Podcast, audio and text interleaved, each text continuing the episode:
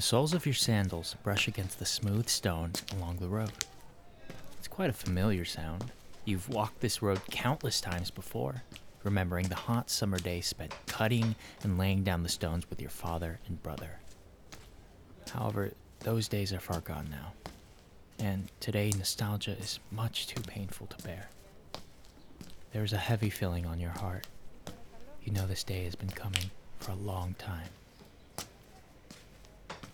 Many onlookers peer at you as you walk by. The quiet murr of their chatter lingers in the air. However, it is silence compared to the once busy streets. And all that are left clearly have been through a lot in these past years. Looking back at the mismatched crowd lining the road, you see some are still weak and feeble from the great plague that once burned through the city. Many others are young, their fathers having long died in the war.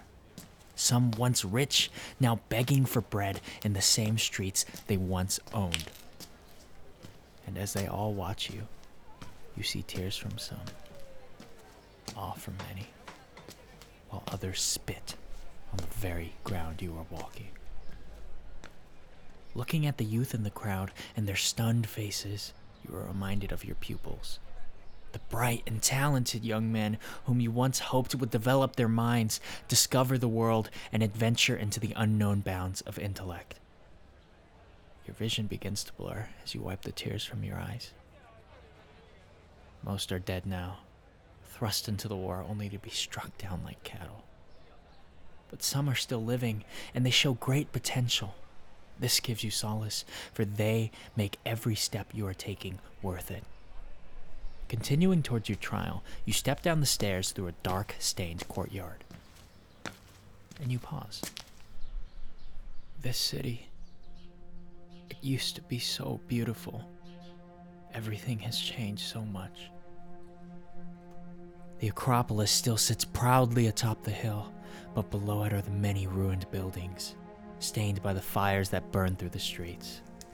The statues, once representing the paragon of our democracy, now cracked and broken, along with its people. Years of warfare, defeat, sickness, and hunger have all changed this once great city. And you watched it happen before your very eyes. Years ago, you foresaw the calamity when Alcibiades came to you for help. Led by young arrogance and ambition, he thought he was bringing Athens to greatness. You tried to stop it, to help him understand his folly and the great disaster that would come. But his passion burned too strong, an unrelenting spirit in which you failed to stop. Perhaps the biggest mistake of your life. And maybe you deserve what you are getting because of that failure. No! To you, this is an opportunity to stand up for your beliefs. Yes, it seems that all you have done is teach the youth of Athens how to think and speak. But to your accusers, you and everything you stand for is a threat. And now, as you peer at the crowd watching you, you see inspiration. These young men are looking to you to see how you act. You, Socrates, the great teacher, the great philosopher. They are expecting something from you, and it dawns on you that you need to be the person they are expecting. Someone who stands for more than their own life, but an idea. It all becomes clear now. You straighten your back and you look forward as you walk faster, confidence in every step. You know your guilt has already been determined and you are walking to your death. But to escape death is to stand down, to forsake your life's work. And in this city, destroyed from war and disease, you can choose to stand above it all. That Athens might mean something, that your work might mean something, that your ideas might stand the test. And for the sake of those who have come and gone and all that remain, now watching you, you must. As you reach the wooden gates of the ornate courthouse, you swing the wide doors open and step inside.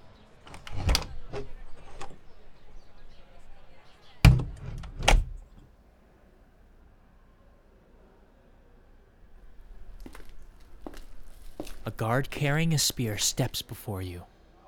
You give each other a nod as he leads you down to the main chamber.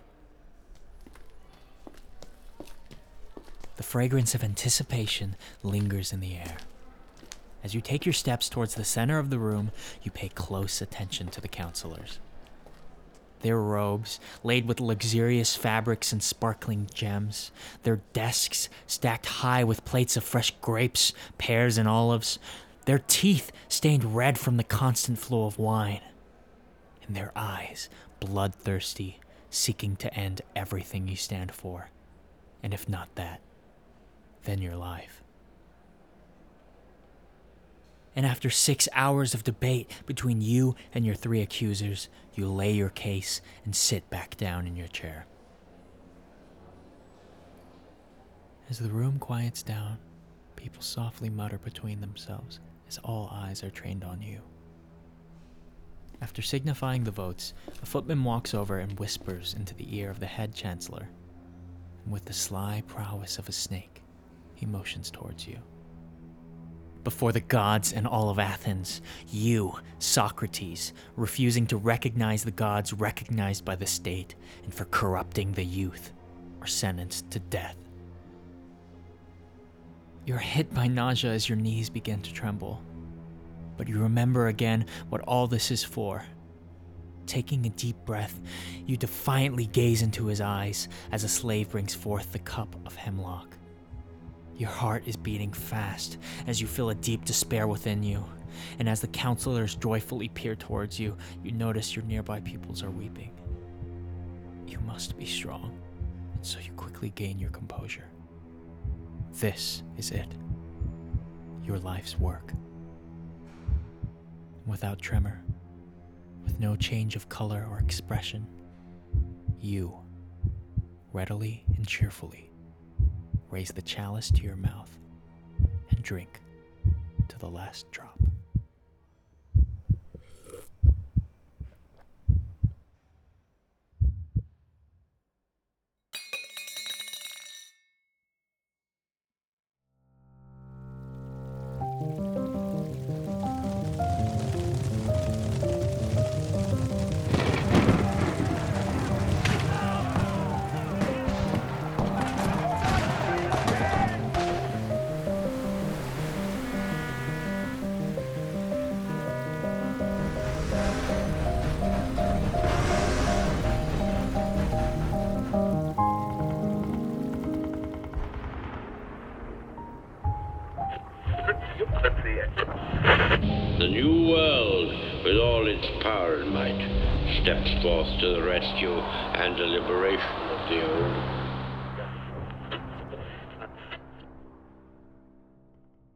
Hello and welcome to the West and How We Got Here, Episode 2 The Great Philosophers.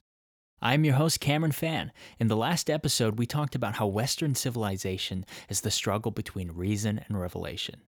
Reason as represented by Athens, and revelation as represented by Jerusalem. Now, the Adam and Eve story paved the way for the revelatory foundation of Western civilization. It brought about the idea of objective morality and the human condition. So, in this episode, we'll be looking at the birth of reason in ancient Greece. While it is true the ancient Greeks are not the founders of science, their philosophy is the foundation for Western science and reason, with Athens as its symbolic pinnacle. As we'll see, most of our time in ancient Greece will be spent in Athens, as it's truly unmatched in the amount of philosophers and great works that came out of it. However, while we examine the ancient Greeks, it is important to note that these works were not produced within the vacuum of peace. In fact, from 431 to 404 raids the Great Peloponnesian War, in which many of the philosophers and people we'll look at actually served in. This includes the great philosopher of our intro, Socrates. Now, when analyzing some of these great men, it may become obvious just how similar many of them are, and how they influenced each other. After all, nearly all of these people knew each other, and many even collaborated on their great works. This is something you'll notice as we go throughout the philosophers. Now, before we begin, many of you may be wondering if we'll be examining Greek mythology and the gods. The short answer is no. We'll only examine the creation of the universe according to the Greeks to be able to compare it to the Hebrews. But we will not be spending any time on the Greek gods, myths, or stories. while they are very fascinating, they do not directly contribute to the basis of Western philosophy. And so, for the purpose of our exploring of Western civilization, they would just be a distraction. So, let's jump right in. In the beginning, there was only chaos, emptiness. Then, from the formless void sprang three primordial deities Gaia, the earth, Tartarus, the underworld, and Eros, love. Because Eros brought love into the universe, Gaia and Chaos, the two female deities, began to procreate, thereby shaping the universe. Chaos gave birth to Erebus, the darkness, and Nyx, the light. Erebus then procreated with his sister Nyx, and from them came Ether, the air, and Hemera, the day. Nyx was feared by all except Erebus, and by herself she made a family, bringing in the hated Moros, fate, Keres, doom, Thanatos, death, Hypnos, sleep, Oneiroi, dreams, Geras, old age, Oizys, pain, Nemesis, revenge, Eris, strife, Apate, deceit, Philotes, sexual pleasure, Momos, blame, and Hesperides, daughters of the evening. So, really a fun time, this family. Meanwhile, Gaia gave birth to Uranus, the starry sky. Uranus then became Gaia's husband, and together they birthed the three one eyed Cyclops, Hecatoncheires, and the twelve Titans. Uranus was eventually killed for his cruelty by the Titan Kronos, who eventually was also killed for cruelty by the god Zeus, thus forming the world that is governed by the gods. The creation story of the Greeks is obviously very different from the Hebrews. First, we see that there are multiple gods, all of them manifesting as an attribute of the universe. We also see that the Greek creation story is very intertwined with sexual relationships between deities. Now, this is something that is never seen in the Bible. God is never even associated with anything having to do with sexual procreation. As a moral arbiter and creator, he is above it. However, the most striking thing we see in the Greek gods is how flawed and arbitrary they are. This is likely the biggest difference between the Greeks and the Hebrews in terms of religion. Many of the Greek gods are flawed individuals, and some are downright evil. There is no objective morality or way to live. And in this way, the gods become indistinguishable from humanity. The only thing that separates them is power, nothing more. The Hebrew God of the Bible promotes objective morality and universal purpose, while the Greek gods are practically arbitrary humans. Because of this, the Greeks lived very promiscuous lives, and the concept of objective morality was not widespread. Morality was based on the gods that you chose to follow, and goodness was decided based upon the favor of the gods, which, as we'll see in episode 4, was based again, on power. Now, this is one of the reasons why many philosophers such as Socrates and Aristotle did not believe in the gods in the same sense as most Greeks. However, they were not exactly atheists. These philosophers believed that there is a God and that humans could use reason to find him. They rejected polytheistic notions of gods manifesting universal attributes. Instead, they believed that if there is a God, he must be the creator and designer of the universe something to give purpose to all things. And humans, in their capacity to use reason, could look to their own purpose and discover God through metaphysics, the science of sciences. But I'm already getting ahead of myself. Let us start with the philosopher who began it all.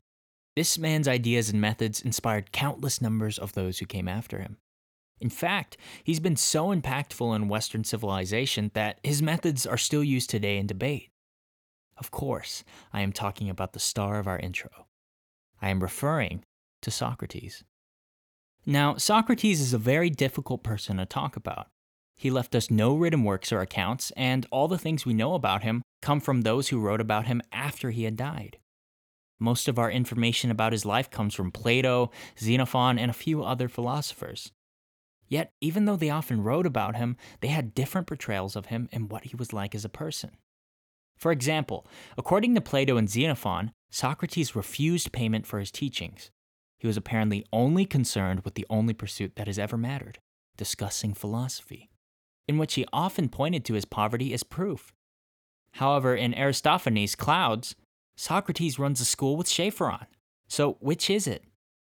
Well, the truth is, we don't know, and we'll likely never know. All right, well, what about the philosophical beliefs of Socrates? Well, again, since Socrates has no written works, we must look to those who came after him. And what we see is that, amazingly, Socrates believed and studied everything that philosophers like Aristotle, Plato, Xenophon, and Aristophanes studied and believed. They even drew upon him as an authority in many of their written works. Therefore, what this likely means is that many of the things written about Socrates posthumously is really what others believed, and again, based their ideas on Socrates as an authoritative source. Adversely, it is really difficult to distinguish between what Socrates believed and what other philosophers say he believed. But not all is lost. We still generally know a lot about Socrates and his beliefs, and so we can analyze exactly what we do know. This way, we can cover what we know about him, and for the parts we don't understand, we can simply look to the other philosophers. So let's start at the beginning. Now, Socrates was born in 470 BC in Athens. His father was a stonemason named Sophroniscus, and his mother was a midwife named Phaenarete. Socrates himself is described as being quite ugly and having a babyish face. And later in his life, he married Xanthippe, who was known to not be the most pleasant of women. Together, they ended up having three sons Lamprocles, Sophroniscus, and Menexenus. Apparently, Socrates was a stonemason like his father, and it's said that Socrates was the one who crafted the statues of Charites next to the Acropolis. However, this is disputed. Now, Socrates also served in the Athenian military during the Peloponnesian War, which is a war we'll cover in great detail in episode 4. He's reported to have fought in the battles of Amphipolis, Delium, and Potidaea. It is said that Socrates distinguished himself in the Battle of Delium by General Laches. Socrates often recalls his military service and his philosophy, even making reference to it at his execution. As an interesting start to his philosophy, it is said that Socrates' friend Chaerephon went to the Oracle of Delphi and asked him if anyone was wiser than Socrates, in which it replied, no. Funny enough, Socrates was taken aback by this answer, believing himself to have no wisdom at all. Therefore, to prove that the oracle was wrong, he began seeking out the wisest men in Athens to question them on their wisdom. Yet, he found that while they all believed themselves to be wise, they knew very little and were not wise at all. Socrates realized that he was wiser than all the wisest men in Athens because he was simply aware of his own ignorance. His public questioning of the wisest Athenians generally made them look foolish, which understandably gained Socrates many enemies. However, Socrates believed that he was performing a public service for Athens. He was a fierce critic of Athenian democracy and considered himself the gadfly of Athens. He often praised Sparta and Persia, the two greatest rival of Athens, though he did it to show the problems underlying Athens. He always remained loyal to his city in the end. So, to really give an idea of Socrates' perception of his public service, Athenian law dictated that those who are found guilty of a crime are afforded the opportunity to suggest their own punishment, which may or may not be agreed upon by a council. When Socrates was found guilty of corrupting the Athenian youth, he proposed that for his punishment, he receive a wage from the government and free meals for the rest of his life, as was owed to him as Athens' chief benefactor. In case you're wondering, the council was not amused by this request. Now the question remains why go through all of this trouble? What was it that Socrates believed so fiercely that he was willing to die for it? The answer is philosophy itself. As Socrates said, all of philosophy is training for death. To understand what he means, let's get into the first and most important philosophical lesson that Socrates gave us the Socratic method. The Socratic method might be one of the most important contributions that Socrates gave to the West. It's certainly his longest lasting, First described in Plato's Socratic dialogues, the Socratic method is a method of inquiry in which one poses a series of logical questions to another with the simple purpose of discovering an underlying fact. For example, if someone was to claim in court that they were unaware of a specific set of events that are paramount to the case, then the prosecutor would ask a series of questions to come to the truth. Where were you on February 6? What were you doing? Can you give us specific details? Do you remember what you were driving? These questions are meant to deduce if the person is telling the truth. This method of analysis and inquiry has defined legal education for centuries. It is also widespread in psychology and therapy, in which the psychologist or therapist will ask a series of qualifying questions to gauge the thought process of a patient and figure out where their thinking went wrong. However, the Socratic method is more than just a legal or psychological method. It's also used to learn moral truths in philosophy, as we'll see when we get to Aristotle. The power of the Socratic method cannot be overstated. It may seem simple, but the Socratic method is one of the simplest and efficient ways to distinguish truth from lies. So, the Socratic method is the basis of all philosophy and inquiry. It is the starting point for the discovery of truth. For example, in asking the questions why and why not, you have already started your path to the truth. All the Greek philosophers that preceded Socrates use his method as their foundation for all of their works. Now, there is so much more we could go into about Socrates and his beliefs, and they would all be relevant. But it brings us to the problem that I mentioned earlier. Since Socrates has no written works, it is nearly impossible to distinguish between his beliefs and those who are writing about him. For this reason, we are just going to move straight on to Plato, who helped further develop many of Socrates' alleged beliefs. So, to start with Plato's philosophy, we are going to cover one of his most distinguished ideas an allegory for the state of the world that human beings find ourselves in. A world separated by those who have been liberated by reason and those who have no conception of liberation. And it all starts in a cave.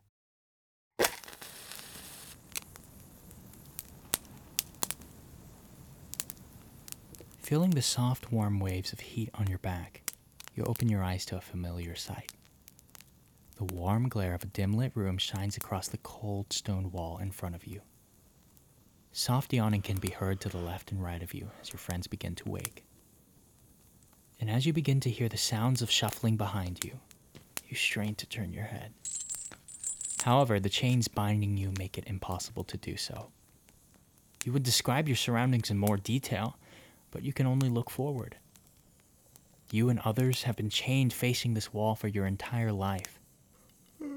And as all your friends awake, the images begin. As has occurred every day of your entire life, the light on the wall becomes obscured as black objects of various shapes begin to travel along it. Everything from dogs to puppets to household objects all pass along the wall. And as per usual, you can hear the sounds of soft speaking emanating from them. You and the others have often pondered on these shapes, trying to figure out what they're saying, and in fact have worked every day on defining the different objects. You would even say that you've become quite the experts of your study on the various objects and creatures. Occasionally, you might get into an argument with the others about the entities, but as each item is quite obvious, the debates never last long. And so, this is your entire life. You are never bored of it, you never wonder if there's anything more. Actually, you're quite content with your reality. Then one day, something quite peculiar happens.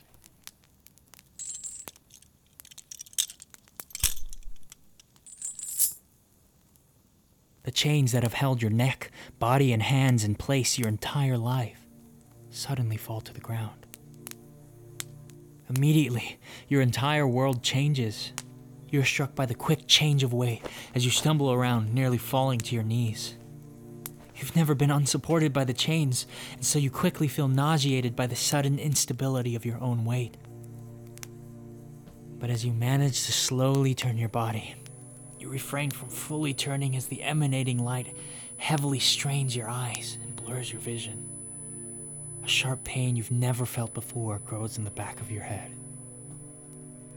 And as you look up, you begin to see odd representations of the shapes you once saw on the wall being carried by people. A wall separated the people and the objects they carried, making you unable to see the people themselves. However, all the tension and pain of this pseudo reality are too incomprehensible to understand, so you quickly get back to reality and turn to the wall, staring at the clear, black images and with a sigh of relief, the stress soon leaves you. You are never going to turn around again.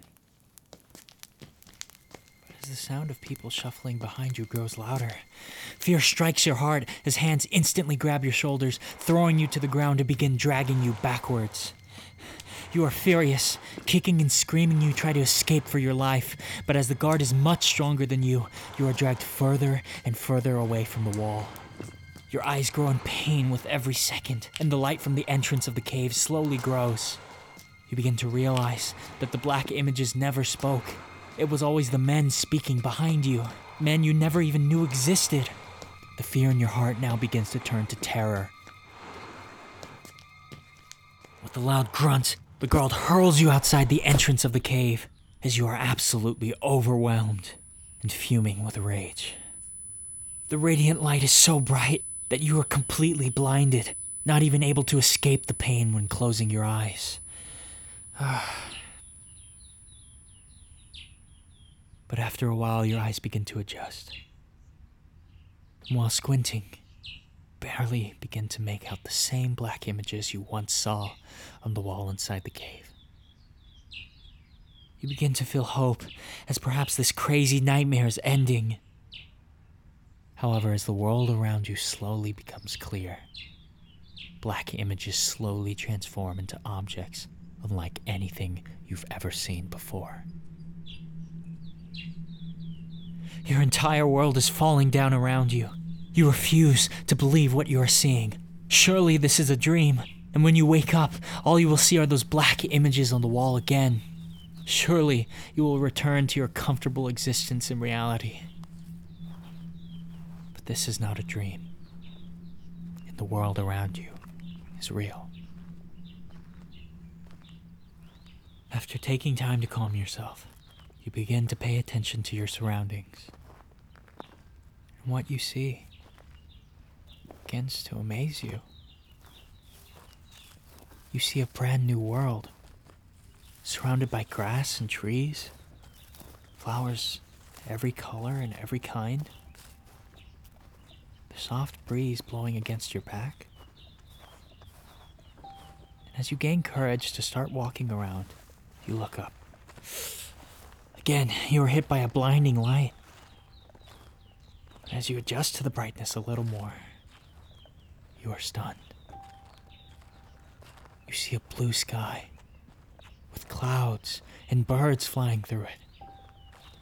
Finally, your eyes are adjusted, and as you gaze upon the sun for the first time, the terrifying, blinding light, although still painful, has now become beautiful. After looking at the sun, you turn around from where you came and you see a dark, decrepit cave. Over the course of the next few days, you spend your time learning about this new world, studying it, observing all of its intricacies you quickly learn that those black shapes you once saw are just shadows formed by the real objects that make them. You see people of all different kinds, and you learn of your very own reflection. This new world, this radiant world, this, this is reality, not those shadows you once knew. All the terror you once had has now been replaced with excitement and thankfulness. The bright light that once terrorized and blinded you has now shown itself to reveal true reality, something you would have never comprehended before in the cave. And as you soon think about the cave, you are hit by a realization. The others, they are still in darkness. You need to save them, to show them the true world. It would be selfish to only allow yourself to enjoy this new reality. This amazing discovery must be shared with everyone. Imagine how much better life would be for all of us. And so you quickly decide to return to the cave.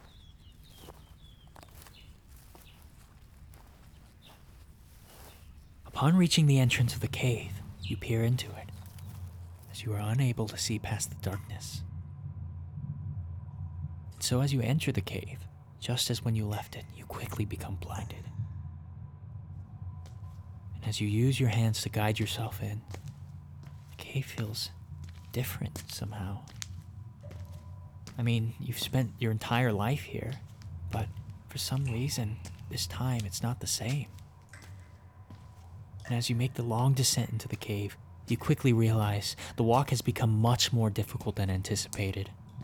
The cave is pitch black, and you can barely see in front of you. Your eyes spent so much time in the light, they are no longer adjusted to the darkness. But you finally reach the opening of the cavern and you make your way inside. Stepping in, it's still hard to see, and you have trouble making your way to the other chained prisoners. And as you're stumbling around, you begin to hear them laughing. Once you compose yourself and get a good look at your chained friends, you take pity on them. You must help them escape to see the true reality and world that you have discovered. And so, you begin to tell them of the new reality you have experienced and explain it to them. The black images are fake, and everything we once knew was all incorrect. These are actually just shadows casted by the fire onto real objects carried by people. Astonished, they look at you, but only begin to laugh. One chained man speaks. Why should we believe you in your great journey when it's clearly made you blind? But you continue to plead with them to believe you and trust in what you're saying. However, they begin to more aggressively reject you, calling you a fool. Their laughter grows louder as more people begin to hear of your lunacy. Finally, you decide you have no choice. You'll force them out of the cave just like you were forced. So, despite their protests, you begin to unshackle them and try to force them to leave the cave. But in their terror, they band together and begin to overpower you. They refuse the world you are offering them and reject the fact that their reality is a lie. And although you try to fight, you are much too weak to take them all. And in a final attempt to protect their own reality, they kill you. In fact, they would kill anyone who attempted to drag them out of the cave. They will spend the rest of their lives watching the shadows on the wall. Because lies are easier to accept than the truth. The allegory of the cave perfectly portrays Plato's belief that mankind is separated into two groups the ignorant, who don't seek knowledge beyond what is given, and the enlightened, who has learned that there is more to reality, and therefore it is his duty to bring those around him out of darkness. However, as shown in the cave, bringing the truth has consequences. Being enlightened would mean subjecting yourself to the hatred and ridicule of the ignorant. And why not? Ignorance is bliss. And so men are willing to fight to stay in the dark. After all, there are deep truths about the nature of our universe that terrifies people because then they have to deal with the consequences of their knowledge. So let's break down the principles behind Plato's cave. The cave itself represents the superficial reality and understanding that most humans have of the universe. In other words, we see the ignorance of those who never question their reality. This is helped along further by the fire, which represents those who wish to fool us. And how easy it is to fool us. The men tried to understand the shadows, but shadows are a lack of light. They are blurred, two dimensional silhouettes that often is bent from whatever is casting it, but otherwise completely different from the object itself. The truth is not the shadow, but what forms the shadow. However, if all you know is the shadow, then you can never possibly understand your own ignorance. Because understanding your own ignorance means facing a fundamental flaw in your own humanity. It means to realize that you are chained, perceiving superficially, and not really understanding. And so, of course, when we see that the prisoner escapes the cave, he is blinded by the light of the sun. The light of the sun, representing wisdom and knowledge, are blinding when you first see it because of the shock that occurs when you leave an ignorant reality. There are many great truths in this world that are painful to acknowledge, that are easier to stay ignorant about. But to be enlightened means to search for the truth, no matter how painful. Now, what does all of this really mean? Well, let's connect it back to Western civilization. Plato's cave is important to the West because it implies that there are higher truths than the ones that we superficially perceive. Take objective morality, for example. We cannot see it in our world, it has no shape or form, and cannot be proven with science. But that's the point. There are a set of principles that govern the universe that comes after the sciences. Aristotle called it metaphysics, literally translating into after physics. The importance of Plato's cave is that it tells us there are truths beyond our senses, and it's our duty as human beings to find those truths. This is one of the key points of Athens, of reason. And by refusing to search for truth past your own perception, you are not living a life of reason. You are living a life of ignorance. Getting back to Plato, he is again one of these philosophers that have profoundly affected the philosophy of the West. His allegory of the cave only represents a small fraction of the many works that he has done. But who is Plato, and what else has he contributed? Well, although much is disputed, Plato was born in 428 or 427 BC in Athens. He belonged to a rich and aristocratic family. Plato's mother was named Perictione, who happened to be the sister of Charmides and niece of Critias, was one of the 30 tyrants following the fall of Athenian democracy after the Peloponnesian War. His father was Ariston, who claimed to be a descendant of Codrus, the king of Athens. So, Plato's early life involved some of the best education a Greek boy could receive, including studying the sciences, music, athletics, and philosophy. Although Plato was greatly influenced by Socrates, it's also reported by Aristotle and Cicero that he was greatly influenced by Pythagoras. Yes, the creator of the Pythagorean theorem. Later in his studies, Plato became a disciple of Socrates. Upon Socrates' death, Plato, along with many others, became a Socratic, or those who preserve the ideas of Socrates. In 387 BC, Plato created his school of philosophy called the Academy. This school became one of the largest centers of learning and philosophy in the Mediterranean world, and where much of Plato's writings were archived until it was destroyed in 86 BC by the Roman dictator Sulla. Now, in regards to Western civilization, one way Plato profoundly impacted Western thought was in the question is it better to be a just, moral ruler, or one which rules through expediency? This question is hotly debated in modern Western political science, and Plato talks about it in The Republic. In this dialogue, Plato attempts to describe the perfect republic. In doing this, he begins by trying to define justice. He does this by posing the question of social and moral obligation. As an individual of a polity, meaning a group of people, what is your obligation to it? The answer lies in wisdom. Plato believed that virtue comes from the pursuit of wisdom, and only those who have wisdom are fit to rule. Therefore, he separates all humans into three classes those who seek wisdom and therefore destined to rule, those who are guardians and protect the polity, and those who are workers and provide for the polity. To be proficient at any of these jobs, one has to be groomed for it. For example, since only a ruler should be a philosopher king, then that ruler should have been groomed for ruling from birth through the pursuit of wisdom. Once a philosopher king knows wisdom, then he can know justice and justice is the most important and fundamental aspect to ruling. This idea of a just, virtuous ruler will define Western philosophy up until Niccolo Machiavelli publishes The Prince, in which he declares that rulers should not rule by virtue, but by expediency. But that's a long way off. Upon learning of Plato's idea for the perfect polity, one might realize that this is nothing like the democracy in which Plato grew up in or in which our modern sensibilities have a positive and moral attachment to. Plato's greatest contribution to philosophy is introducing the idea of virtue in politics. For hundreds of years after his writings, he is remembered for establishing the fundamental values behind Western political theory. And he's left unchallenged until nearly a thousand years later, when Machiavelli arrives on the scene. But even then, the impact of Plato's philosophy still affects Western thought today. Like all philosophers, there's so much more we could talk about with Plato, and one day we may. But for now, we must move on to the next great philosopher, as his ideals would further develop those of Socrates and Plato.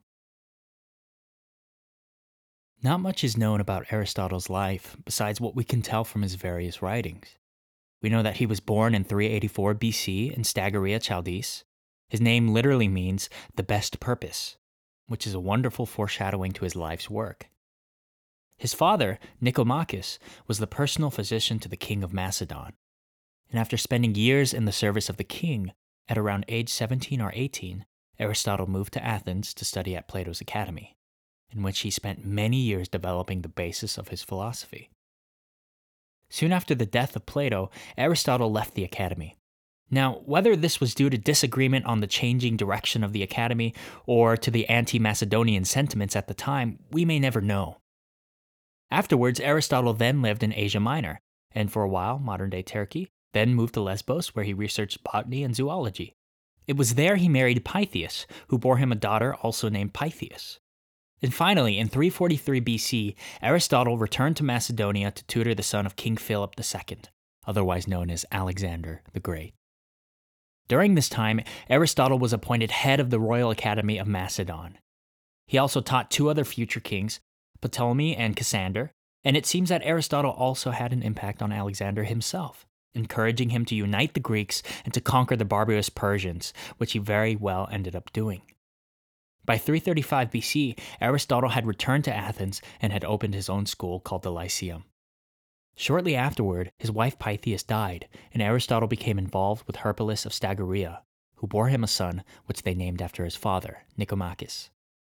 The second stay in Athens is when Aristotle composed most of his famous works, such as physics, metaphysics, and politics.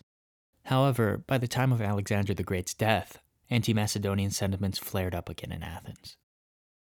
This moment was profound for Aristotle, as just like Socrates decades before, he was forced to choose death or exile. He famously commented, quote, I will not allow the Athenians to sin twice against philosophy, quote, in reference to the death of Socrates. So he departed from Athens and settled in Euboea. By this time his health was failing, and Aristotle soon died, leaving a will and was buried next to his wife. Now, when looking at the works left to us by many of these Greek philosophers, we see that Athenian democracy was overwhelmingly considered a failure by those who lived in it and studied it. Now, we'll discuss exactly why that was the case in episode 6, but one of the largest takeaways is that Athenian democracy failed to be neither noble or egalitarian, but a system run by the most basic and worst instincts of human beings. Take Aristotle's construction of government. He says that there are three forms of government government ruled by the one, by the few, and by the many. None of them are necessarily better than the others so long as they all remain moral. For a government to be moral, it has to be ruled by those who are moral and at the behest and benefit of its citizens, not of the ruler. So, listing out the moral governments, first you have the monarchy, ruled by the one, you have the aristocracy, ruled by the few, lastly, you have the polity, which is ruled by the many. If all of these governments achieve eudaimonia, or happiness, then they are just. However, when these governments become corrupt and exist only for the benefit of themselves, they are no longer moral. Therefore, when a monarchy begins to exist only for the benefit of the monarch, it becomes a tyranny. When the aristocracy begins to only exist for the benefit of the rich, it becomes an oligarchy. And lastly, when the polity begins to exist only for the needy, it becomes a democracy. That might make some heads turn, especially considering the value that modern Western culture places on democracy. But if the role of the state is to care for the common good of all, then once you begin to value the needy or poor over all people, you have created an immoral state. Let me give you a theoretical example. Let's say that we are living comfortable in our polity. Everyone has the right to vote, and we view ourselves more moral than those states which are ruled by the one or the few. Then one day, a new political superstar takes the stage and declares that the greatest evil of our time is poverty and therefore to eliminate poverty, we must eliminate all debt. Everyone cheers to a thunderous applause and follows this new political superstar. He becomes untouchable because now he has the support of the people by promising to end debt. So when the vote comes up, everyone decides to follow his lead and they all vote to end debt. But what happens is not the lifting up of the poor, it is rather the dissension of everyone too poor. Banks cannot exist anymore.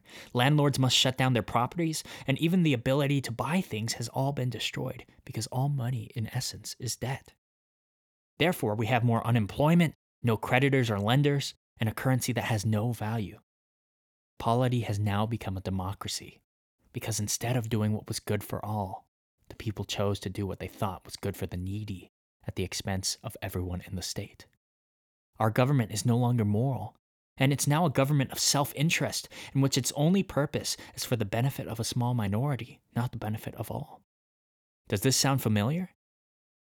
Just because something is popular does not make it right. And this is precisely why the philosophers were so critical of democracy. Despite all of this, the philosophers were not necessarily adverse to democracy. After all, Aristotle still did believe that the polity is the best form of government. However, to Aristotle, what truly makes a good government is if it achieves eudaimonia, again, happiness. But he defines happiness very differently than we would. Aristotle believed that happiness was attained by living in accordance to virtue. For a state or regime to be good, it not only has to be virtuous, but allows its people to live virtuous lives. This means that a government should be structured in a way so that the rulers and ruled switch places periodically. The only time a ruler should remain in place forever is if he's the most virtuous person alive, akin to a god, in which Aristotle admits no likely person exists, and therefore rulers should be changed. Since we know that those who rule should be virtuous, it's important that they also be older, having experienced life and containing more wisdom. To be a good ruler, one must have the understanding and experience of being ruled over. Now, for a citizen, to be virtuous means to be actively seeking virtue in education. This is emphasized in the fact that the family must be concerned with child rearing, so as to teach values to the next generation. Procreation, therefore, is the central pillar behind the transference of virtue, and marriage should be highly valued. Aristotle goes even further on marriage, believing that it should be regulated so that procreation takes place at the most opportune times. Now, the belief that a good government can only come from a virtuous society has had rather a large impact on Western civilization, especially in the founding of the United States. The founding fathers were very well versed in the classics, and the system of government they made reflects it. Even John Adams, the second president of the United States, said, quote, our Constitution was made only for a moral and religious people. It is wholly inadequate to the government of any other. The Founding Fathers truly believed that for a government like the United States to succeed, the people had to be virtuous. They must know morality and God. Of course, Aristotle never came into contact with the God of Judaism, but he was not entirely a polytheist. In order for virtue to even exist, it must be objectively defined. Because if virtue is some subjective human construct, then it really doesn't exist. After all, if there is a morality, it has to be established by a creator who can define and give humans the capability to learn of it. Aristotle believed that that person, that creator, did exist. A creator of all things who defines virtue, whom of which could be discovered with reason. And Aristotle called him the unmoved mover. But what exactly is the unmoved mover? Well, let me try to define it with a situation. Let's say you are sitting in class one day and you're looking at the pencil on your desk. You're really bored and a question pops up in your head. Where did this pencil come from? Well, although the pencil is made of many things, essentially it's made out of wood. Well, where did that wood come from? Of course, wood comes from trees. Okay, then, where did that tree come from? Well, we know that a tree grew from a seed with a combination of water and energy from the sun. Okay, but where did the sun come from? Okay, well, we know the sun is made up of a variety of gases.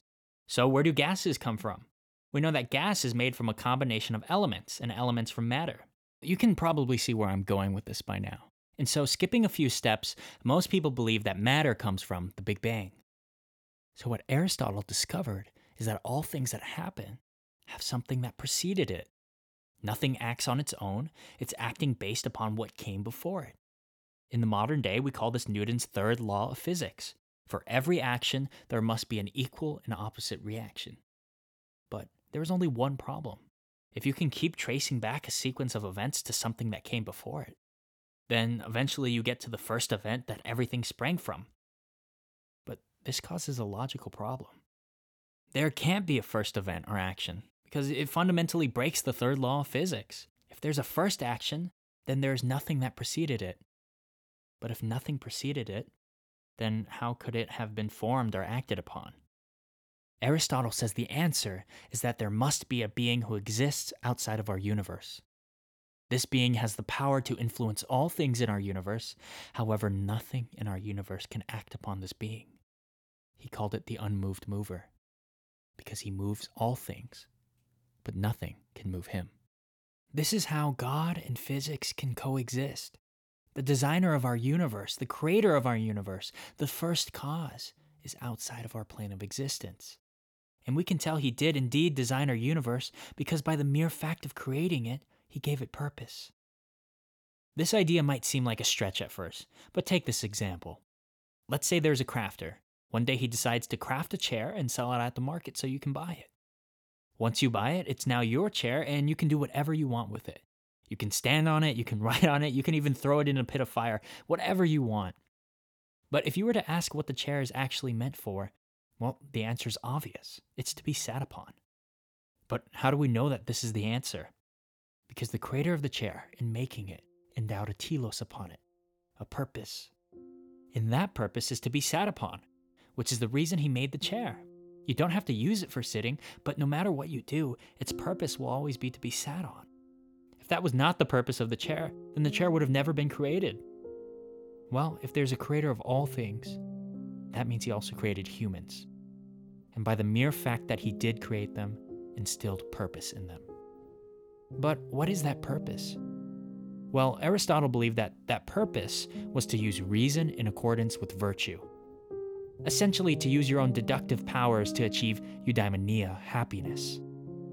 This this is the first and ultimate role of the philosopher to understand the science behind the sciences. To know that we live in a universe that is far more than what we see with our five senses and far more complicated and meaningful than our own subjective experiences and ideas will allow for. Before we can even begin to study the sciences and the maths, we first have to know what even makes them possible. And now you see why Athens and Jerusalem are the key foundation of Western civilization. Athens to teach us to interpret our reality through reason and to discover virtue, and Jerusalem to give us the revelation of God and define that virtue, define that morality. If we even wish to begin to understand our physical world, we must first understand the metaphysical one.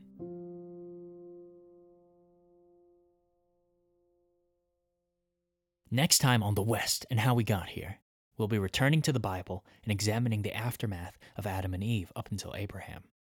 Because we now understand the human condition, we can see the implications of it and how it plays out in the world.